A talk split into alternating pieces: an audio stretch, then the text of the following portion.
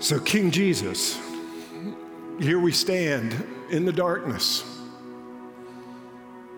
The darkness of a world that's groaning. The darkness of a world that's fallen. The darkness of a world that's not as it should be. But we do not stand as men and women who have no hope because you're the light of the world. And before you, the darkness trembles. Light has come and is spreading. And we're here to engage with that. We don't just stand in the midst of a worship service. Whether here in this auditorium or online, we're, we're, we're in the midst of, of our journeys, and some of us are in a pretty dark place. But I thank you that the gospel is good news. The gospel is for our darkness. That Christmas is for the winter of our souls, our circumstances. So, would you speak light and hope and care and guidance and understanding into whatever we're grappling with, whatever maybe a friend's grappling with. We submit before you right now. And thank you that you've spoken into the darkness and we're listening. And we pray this in the name of the one before whom the darkness trembles. Amen. Amen. You can be seated.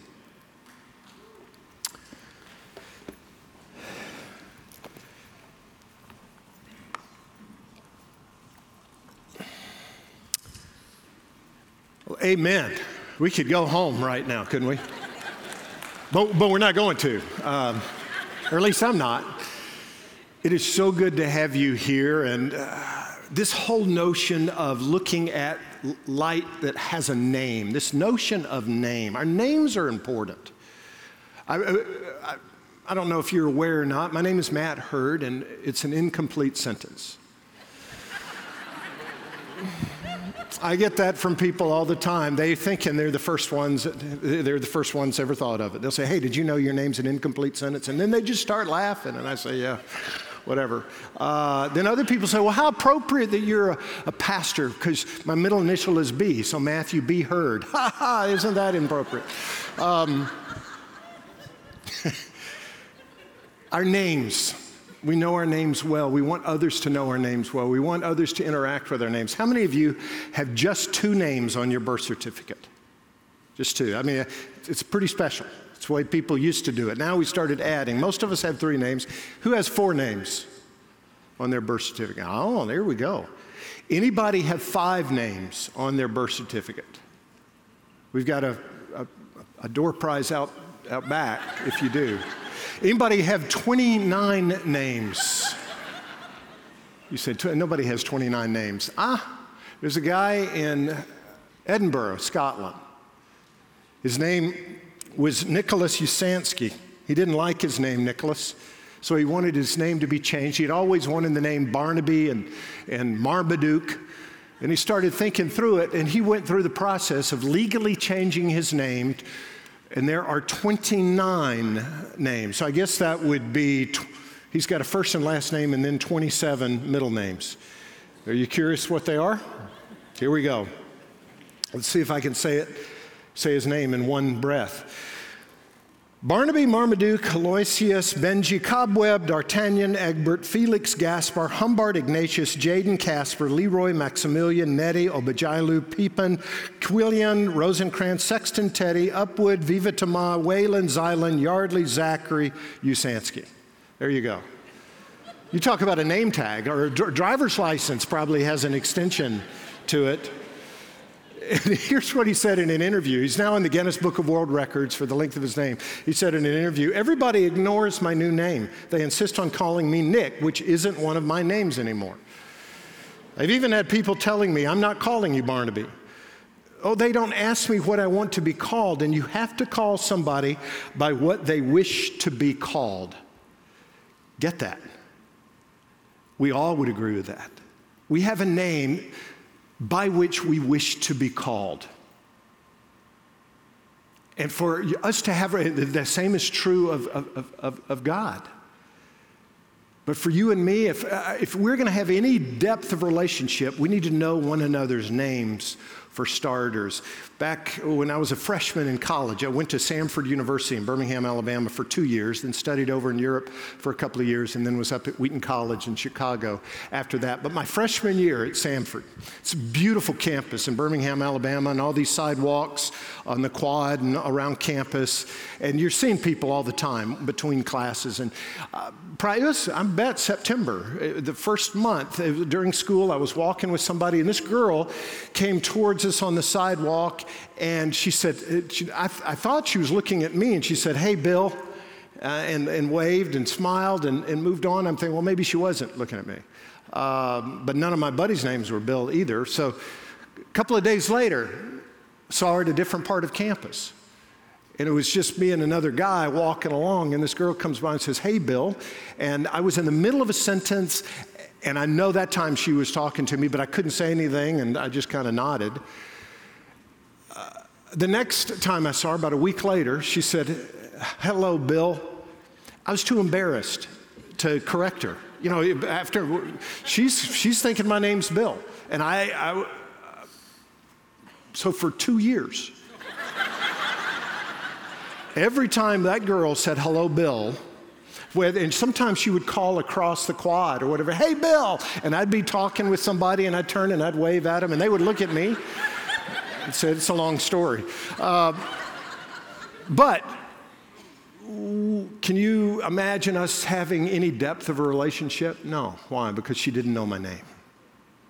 There was just something superficial about it.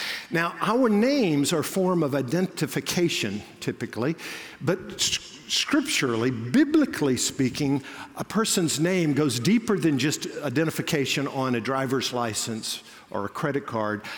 Name is a form of identity. Uh, biblical names convey who a person is, conveys their essence, their characteristics, their qualities, their strengths, their competencies. And that is immensely true when it comes to the names of God the names of Jesus. It's not just saying the name, it's understanding the fullness of the name. A person's name is who they are and what they do. And so when you refer to the name of Jesus, you're not just talking about the name J E S U S, you're talking about who he is, what he does. It's, it's why we worship him every week. But uh, many of us know, okay, praying in Jesus' name, thinking, well, if you don't pray in Jesus' name, it's, it's not going to work. It's, and some people, I, I, think, treat it almost like a rabbit's foot. We got to say that name of Jesus. That's not what, what's being referred to there. To pray in the name of Jesus is to pray cognizant, aware, submissive to the reality of who he is and what he does and is capable of doing.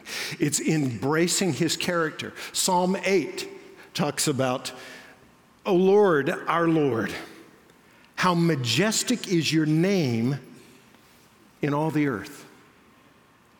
That's not just referring to Yahweh as being a beautiful name. How majestic is your character, your competence. How majestic is who you are and what you do in authoring and sustaining and strengthening all the earth. So it's under the umbrella of understanding the power of the name of Jesus that we're embarking on this series that we're calling Light Has a Name during Advent. And to guide us, we're going to an Old Testament prophecy. If you've got your Bible, turn to Isaiah chapter 8. It's right in the middle of your Bible, one of the major prophets. And you go through Scripture, and the veracity, the validity. Maybe some of you who are not yet followers of Jesus, you're investigating perhaps Christianity, or somebody's invited you during Advent, and you're saying, uh, uh okay. Uh, uh, you look at Scripture, and many have said what's, what undergirds the veracity, the validity of who Jesus is, is not just that the Bible said he did what he did, but that the Bible said he would do what he did. meaning it's the prophecies. Those is not just the historical account that's valid, but it's the prophecies that were written hundreds of years before Christ came.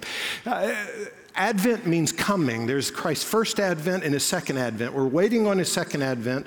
We've experienced his first coming, his first advent. We're in the in between time. And that first advent, there were th- about 300 prophecies, all written, recorded hundreds of years before Christ came. The last of which was at least 400 years before he came. The prophet Isaiah is written about 600 years uh, before Christ came.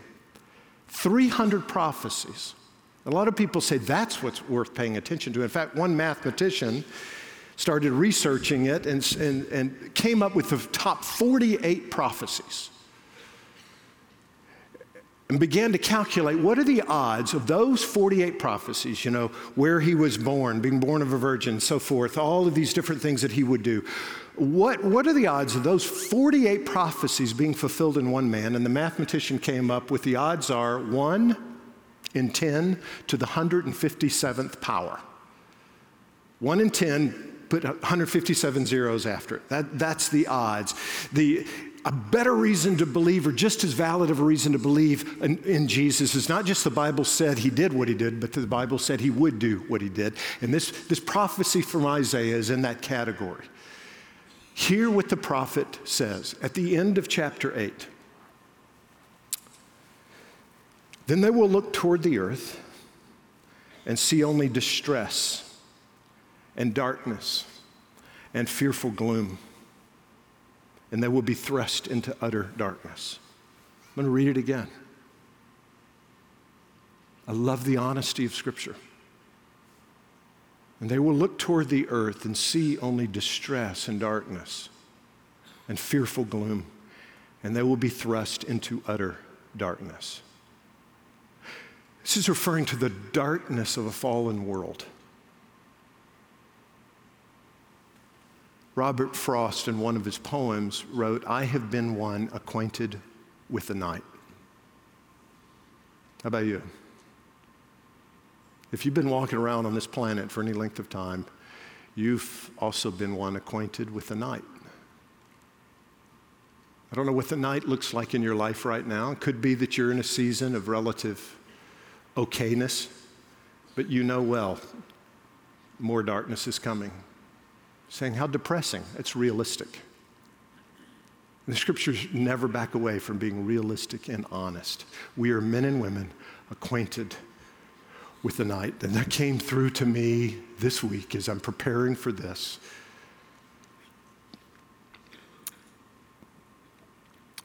In a wave of deep pain, of darkness. I was in the midst. I had just finished several meetings on Friday afternoon and was diving back in to to more prep for today and got the phone call. I'll give you a little background. Some of you have read my book, uh, Life with a Capital L. In it, there's a chapter on freedom. At the beginning of that chapter, I talk about three friends of mine Carlito, Howie, and Chuck. Got to know them in prison. And they gave me a lot of tutelage about what it looks like to leave prison. And Chuck, the one on the right there, made the quote. He was, it's so, he says, it's disturbing to me to, to see so many people who are in church and in prison at the same time. Not a literal prison, but the prison of their hearts. Not really unpacking the gospel. These three guys got to know because we had a chaplain who was very involved at Territorial Prison in Colorado. And all three of them ended up getting out. We were instrumental in petitioning the governor, especially with Chuck on the far right, asking him for clemency. These guys had all committed very serious crimes, but had come to Christ in prison. And Howie was teaching. When I met him, he was teaching seminary classes, two other inmates in prison, prison teaching systematic theology in Hebrew and Greek. Chuck was a genius musician in prison, leading worship so we agreed to give all of them jobs at, on our church staff. Uh, Carlito was in our facilities department, Howie was in our men's discipleship ministry, and Chuck joined our worship team, a phenomenal worship leader. Chuck ended up marrying Cindy, a dear friend of mine who is our creative arts director. Chuck had been in prison 23 years. He had gone in when he was 15 years old. And he was released in July of 2011. And we had, the church already knew about him because he had done some videos for us, and we welcomed him and Howie, and it was this amazing celebration as a church, as announcing he was going to be on our staff, and it's just powerful.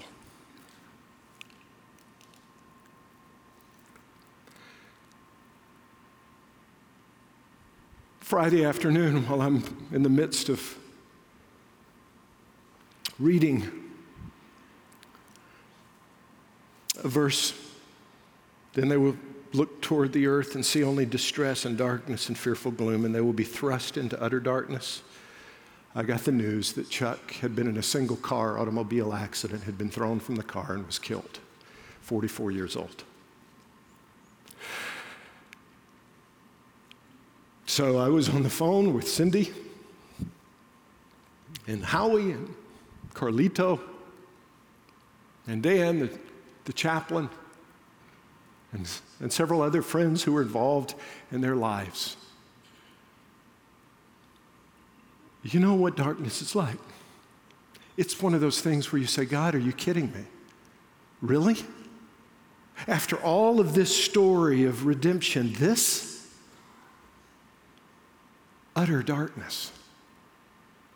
Does the gospel have anything to say to moments like that?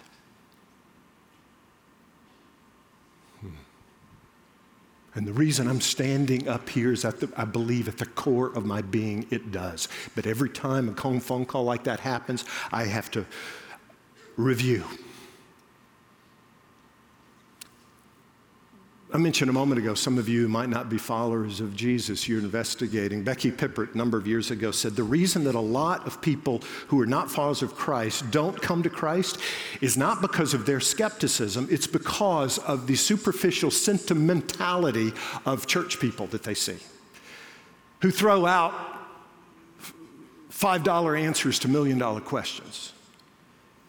Christmas is a time that will expose sentimentality like no other season of the year, which is also why it's one of the most painful seasons of the year. And it is the time when there are the most suicides because people, uh, they, they see the sentimentality and it makes them feel like I'm missing out on it. But people that are thoughtful looking through that say, you know what?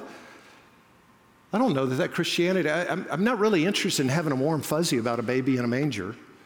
I've got some darkness I'm grappling with. Does the gospel address that? And I love the honesty and the power and the veracity of the Word of God that invades phone calls like that. When I'm on the phone talking with Cindy saying, Matt, he's gone, and I'm staring at my computer screen with this passage. I'm going to keep reading it. Then they will look toward the earth and see only distress and darkness and fearful gloom, and they will be thrust into utter darkness. Then here we go nevertheless.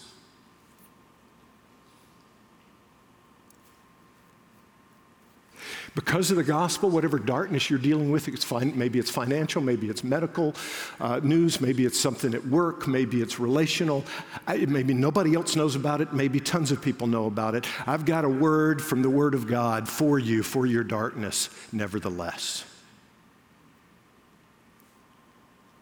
There will be no more gloom for those who are in distress. In the past, he humbled the land of Zebulun and the land of Naphtali, but in the future, he will honor Galilee of the nations by the way of the sea beyond the Jordan.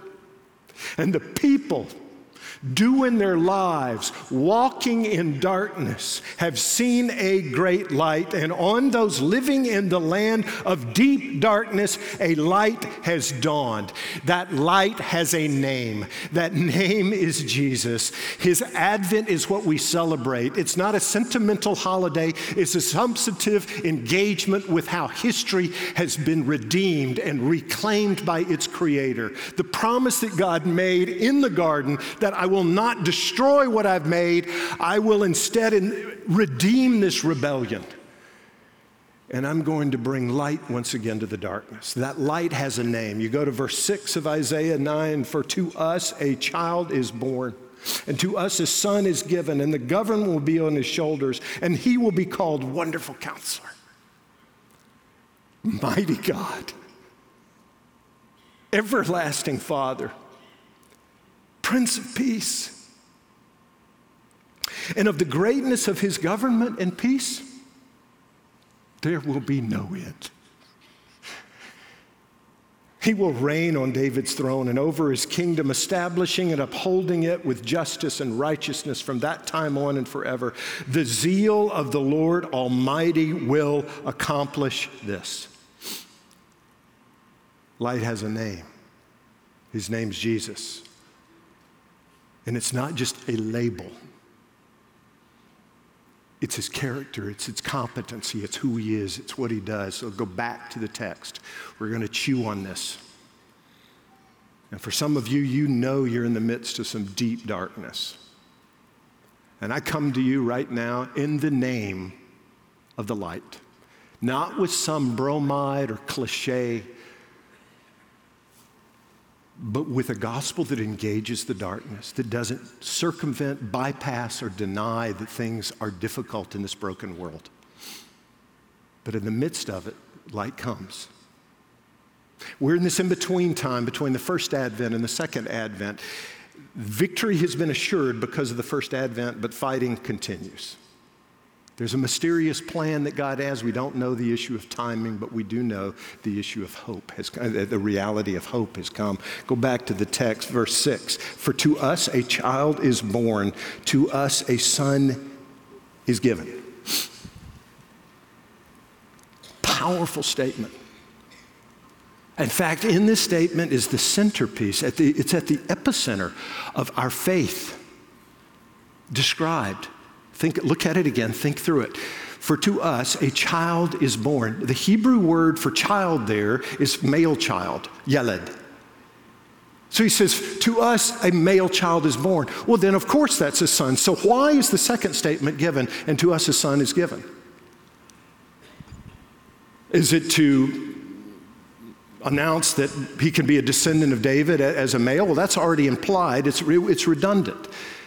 Do you know the reason for those two phrases put side by side, it's at the core of who Jesus is fully human, fully God. To us, a child is born. He took on our humanity, but a son has been given.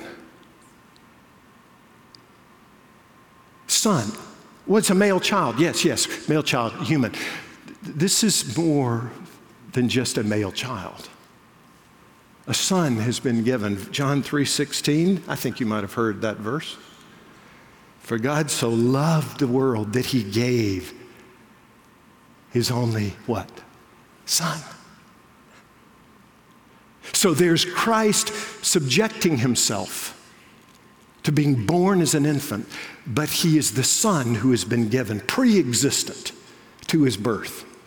Hebrews chapter chapter 1 verse 1 in the past, God spoke to our forefathers through the prophets at many times and in various ways, but in these last days, He has spoken to us by His what? Son, whom He appointed heir of all things, and through whom He made the universe. For Isaiah 9 6, again, for to us a child is born, and to us a son is given. This child was fully human, but as Son of God, he was fully God. A couple of weeks ago, we were in Philippians chapter 2, and that kenosis hymn, one of the, both the earliest hymns of the ancient church. Kenosis meaning emptying. How does it describe Jesus? You talk about directly related to Isaiah 9 6. Here's Philippians chapter 2, verse 6. Who, being in very nature God, this is referring, uh, describing Jesus, the one that you and I need to learn to relate with in the midst of our darkness. Got to get his character, got to get who he is. Who, being in very nature God, did not consider equality with God something to be grasped, meaning clutched but he made himself nothing. He emptied himself. Kenosis is the word there. Doesn't mean he emptied himself of his deity, but he emptied himself of the independent uh, Uh, exercise of his divine attribute, so to speak, taking the very nature of a servant, being made in human likeness. Into the midst of your darkness, Jesus comes, fully human, coming alongside, fully God, leading us, being enough for us. There's immanence, there's transcendence. It's the beauty of this prophecy. And so we're going to spend a few moments meditating on this verse, on this truth. For unto us a child is born, unto us a son is given, and his name shall be called Wonderful Counselor, Mighty God, Everlasting Father, Prince of Peace. I don't know if you've done much meditating. I go through seasons, I need to meditate more. To meditate is to chew, to ponder, to reflect, to not rush, to take your time. When you meditate on a passage of Scripture, it's good to just read it over and over. Some of you know the ancient practice of Lectio Divina, sacred reading. It's where you just, you don't rush through it and say, oh, okay, I've read that verse before, what's next? No, you spend time and let, emphasize a word. Maybe in this one it's government. Government meaning his ability to rule, his ability to rule you in the midst of whatever you might be dealing with, his ability to rule us as a church and what we're dealing with. Or maybe in the, your darkness, the, the wonderful counselor pops out, or mighty God pops out. I'm not sure what. But to enable you, I'm going to encourage you and uh, give you an opportunity to take two minutes and engage with this text. To engage with it from within your darkness. Or maybe you're, you're with somebody and they're going through an awful time. Maybe they got a phone call like I got this week. Stand with them and savor the Word of God, savor the gospel. To help us do this, we're going to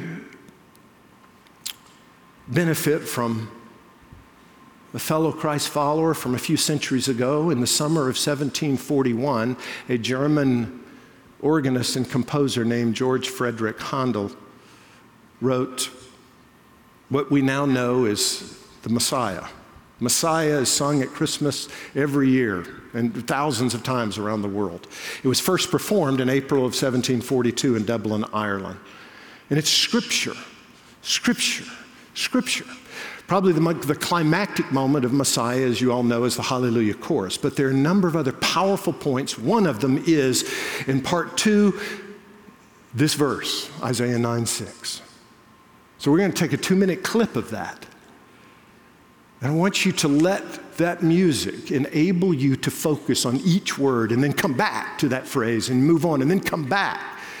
You can daydream, you can waste the time, or it can be two of the most significant times, two of the most significant moments of your entire Advent season. I'm going to ask you to stand right now. That takes us out of the passivity thing. We're standing in the presence of the Word of God, but we're not just standing in the presence of God's Word and in the presence of the gospel. We're standing in the midst of whatever darkness we're dealing with. So grapple both with your darkness and also the gospel. Word of God, speak. How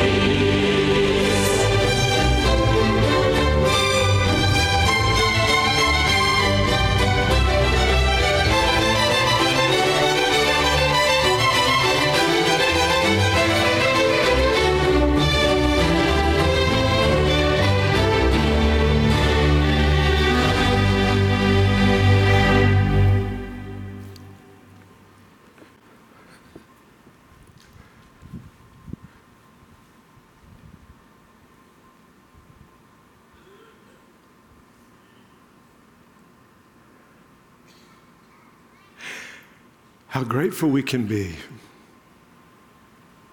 for God's gracious, sovereign choice to speak into our darkness, His name. To speak into your darkness, His name. You can have a seat.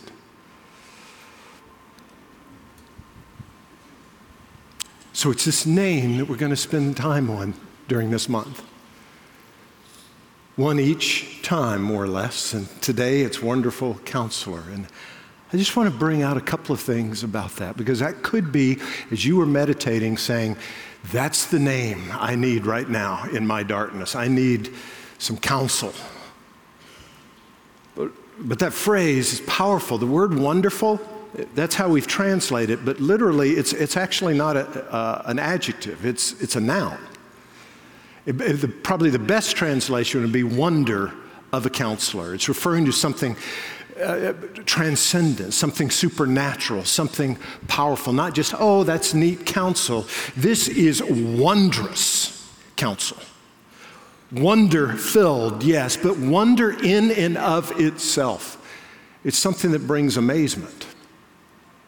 Man, how appropriate is that? During Christmas, not only is sentimentality often rise, and again, I'm not bashing senti- being sentimental, that's good to have. It's just make sure that's not all we've got during Christmas. Another is amusement. A lot of times, amusement really uh, rises to the forefront during Christmas, and the reason is we're a culture that's addicted to amusement. And so every excuse we get, that's great. You've heard me say it before probably, but amuse, you break it down, muse means think. Ah is a negation. So amuse means to not think. Is that okay? Well, sure, it's okay. Every now and then we need to take a, take a break from thinking until that becomes all we want to do is not think, not think, not think, and just go through and, and begin to do what uh, uh, Soren Kierkegaard refers to as tranquilizing ourselves with the trivial. And sometimes we do that to medicate ourselves in the midst of the darkness because we have no hope. We have no wondrous counselor who amazes us, who fills us with awe. And that takes some time to do just what you and I did. Let the Word of God speak. Speak into the darkness. The Word of God does not say deny the darkness. The Word of God says the darkness is not the ultimate victor. Christos victor. Christ is the victor. That whole notion of him being wonderful. Psalm 65, verse 8 The whole earth is filled with awe at your wonders, where morning dawns, where evening fades. You call forth songs of joy. Now, this notion of him being your counselor, my counselor, many of us have, have friends who are counselors, have gone to see counselors, and the benefit of that, it's powerful. But here Isaiah is saying, the wonder of a counselor is the one who has received no counsel. And we have direct access to him. Later in Isaiah, Isaiah 40, 13, you got something, you're, a dilemma right now you're dealing with, here you go. Who can fathom the Spirit of the Lord or instruct the Lord as his counselor? Whom did the Lord consult to enlighten him? Who taught him the right way? Who was it that taught him knowledge or showed him the path of understanding? In other words, nobody. He is the author of all wisdom. He is the one who comes to us in the darkness with supernatural counsel, supernatural wisdom. His Word, His Spirit, His Son. So, what will it look like? If you go to a great counselor, you're going to experience a number of things, and there are four things that I, that I would highlight that come to the forefront in this whole notion of engaging with Jesus as my wonderful counselor. First, and, and this does not come out of some theological ivory tower pastor study vacuum where I'm denying reality. This came and comes in the midst of a phone call that shattered my heart. I'm staring at my computer screen. Wonderful counselor, I need your counsel. What does that look like? It's what we get from other human counselors, but this is wondrous. Care is the first result of him being, he cares. You got something, darkness you're grappling with? He cares. Isaiah 53, verse 4. Later in the, the, prophecy, he says, Surely he took up our pain, he bore our suffering. Which is why Peter says in 1 Peter 5 7, cast all your anxiety on him because he cares for you. He really does. He cares. I immediately go to Jesus at Lazarus' tomb, his good friend who died. Jesus knew he was sick unto death and he died. Jesus didn't hurry there. And we're told that he wept outside of Lazarus' tomb. Here he's about to raise him from the dead, but he still wept. He still cared. The people watching said, See how he loved him. I think that was on Peter's mind when he said, Cast your, all your anxiety on him because he cares for you. He does care. Peter is saying, I've seen it with my own eyes even though he knew that he was going to renew all things and even resurrect Lazarus, he still wept and cared over the shrapnel of a fallen world that was embedded in this community that was grieving over Lazarus' death. I could be assured on Friday afternoon that Jesus cares for Cindy, for this whole community. But his wondrous counsel doesn't just, his wonder of a counsel does not just include his care, it includes his understanding. He understands his infinite wisdom, but he's also walked this path. You go back to the prophet in verse 3 of Isaiah 53. He was despised and rejected by mankind, a man of suffering. And I want you to hear this. Some of you are in immense pain right now. Nobody knows. This light that has a name whose name is Wonder of a Counselor, he's familiar with pain. He's familiar with it.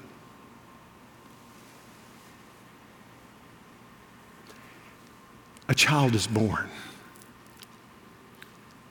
He took on our humanity. But there's a third blessing that comes from his counsel. It's not just his care and his understanding, but it's his guidance. His guidance. He says, Let me lead you out of this. Let me lead you through this. He doesn't exempt us from going through the darkness, but he leads us in the darkness. Uh, the prophet Isaiah says this, chapter 30, verse 21 Whether you turn to the right or to the left, your ears will hear a voice behind you saying, This is the way, walk in it. He says, Let me guide you through this. You know how he guides us? One step at a time. I would prefer him to be a uh, guide me a mile out. He says, No, I'm going to guide you one step out. But what about one step? Take that step and trust me.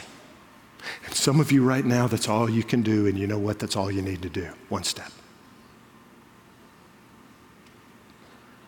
This light who has a name cares, He understands, He guides. But you know, the fourth blessing, the reality of this wonder of a counsel, is that He brings hope. He brings hope.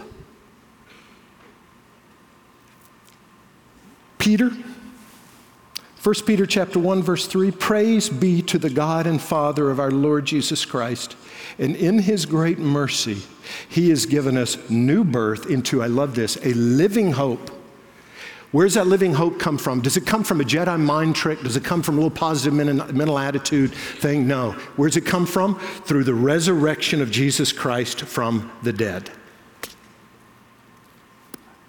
Every day I have to grapple with the resurrection. And the afternoons like Friday afternoon, that's where I went. Jesus, is Jesus risen from the dead or not? If he's not risen from the dead, we're wasting our time. But if he is, we can be assured that light has a name, and that name is Jesus, wonderful counselor, mighty God, everlasting Father, Prince of Peace, and not someone who exempts us from the darkness, but someone who comes into the darkness of a fallen world and makes it tremble and says, I will give you care and understanding and guidance and hope. Between services, I read a post of Cindy's, Chuck's wife. There are moments of tears. She just wrote this this morning. There are moments of tears and pain where I feel as though I'm drowning and moments of soft smiles when I remember the laughs and the silliness of each day we lived. We believe God authored our story from chapter one to the present I now find myself in. Those chapters are filled line by line with moments of love, messiness, laughter, and grace. We are two imperfect people who found themselves in the perfect story of God, and it is not over. How's she able to write that? I know Cindy very well. She's able to write that because of the wonder of a counselor that's with her in the darkness. In the Chronicles of Narnia, C.S. Lewis's creation, the Lion, Witch, and the Wardrobe, what's the phrase that they use? Because of the White Witch's curse, this is a place where it's always winter and never Christmas. That's what this would be. This world would be if it weren't for the gospel. It's winter, but Christmas has come. It's dark, but light has come, leading us one step at a time until there will be no more darkness. But until that day, we have the name that is above every name. It's not just a label, but it's the essence of who He is. Let's stand together. I pray. I'm going to pray over you, and then before we go into our darkness, we're going to proclaim that his name is beautiful. Would you stand with me? Lord Jesus, thank you. Thank you for the reality of the incarnation. There are a lot of people that would say, What a terrible time for something like this to happen to Chuck and, at Christmas time, which is true, but it would be a terrible thing to happen at any time. But when these things happen in proximity to Christmas, if it's just sentimentality that Christmas is about for us, it shatters it. But if it's the substance of the incarnation, we cling to the reality that light has a name. So enable us right now, in whatever darkness we or somebody we love is grappling with, enable us to proclaim, not from the top of our throats, but from the bottom of our hearts and the core of our journey, that your name is enough and it's beautiful. Hear us as we worship you for who you are and what you do.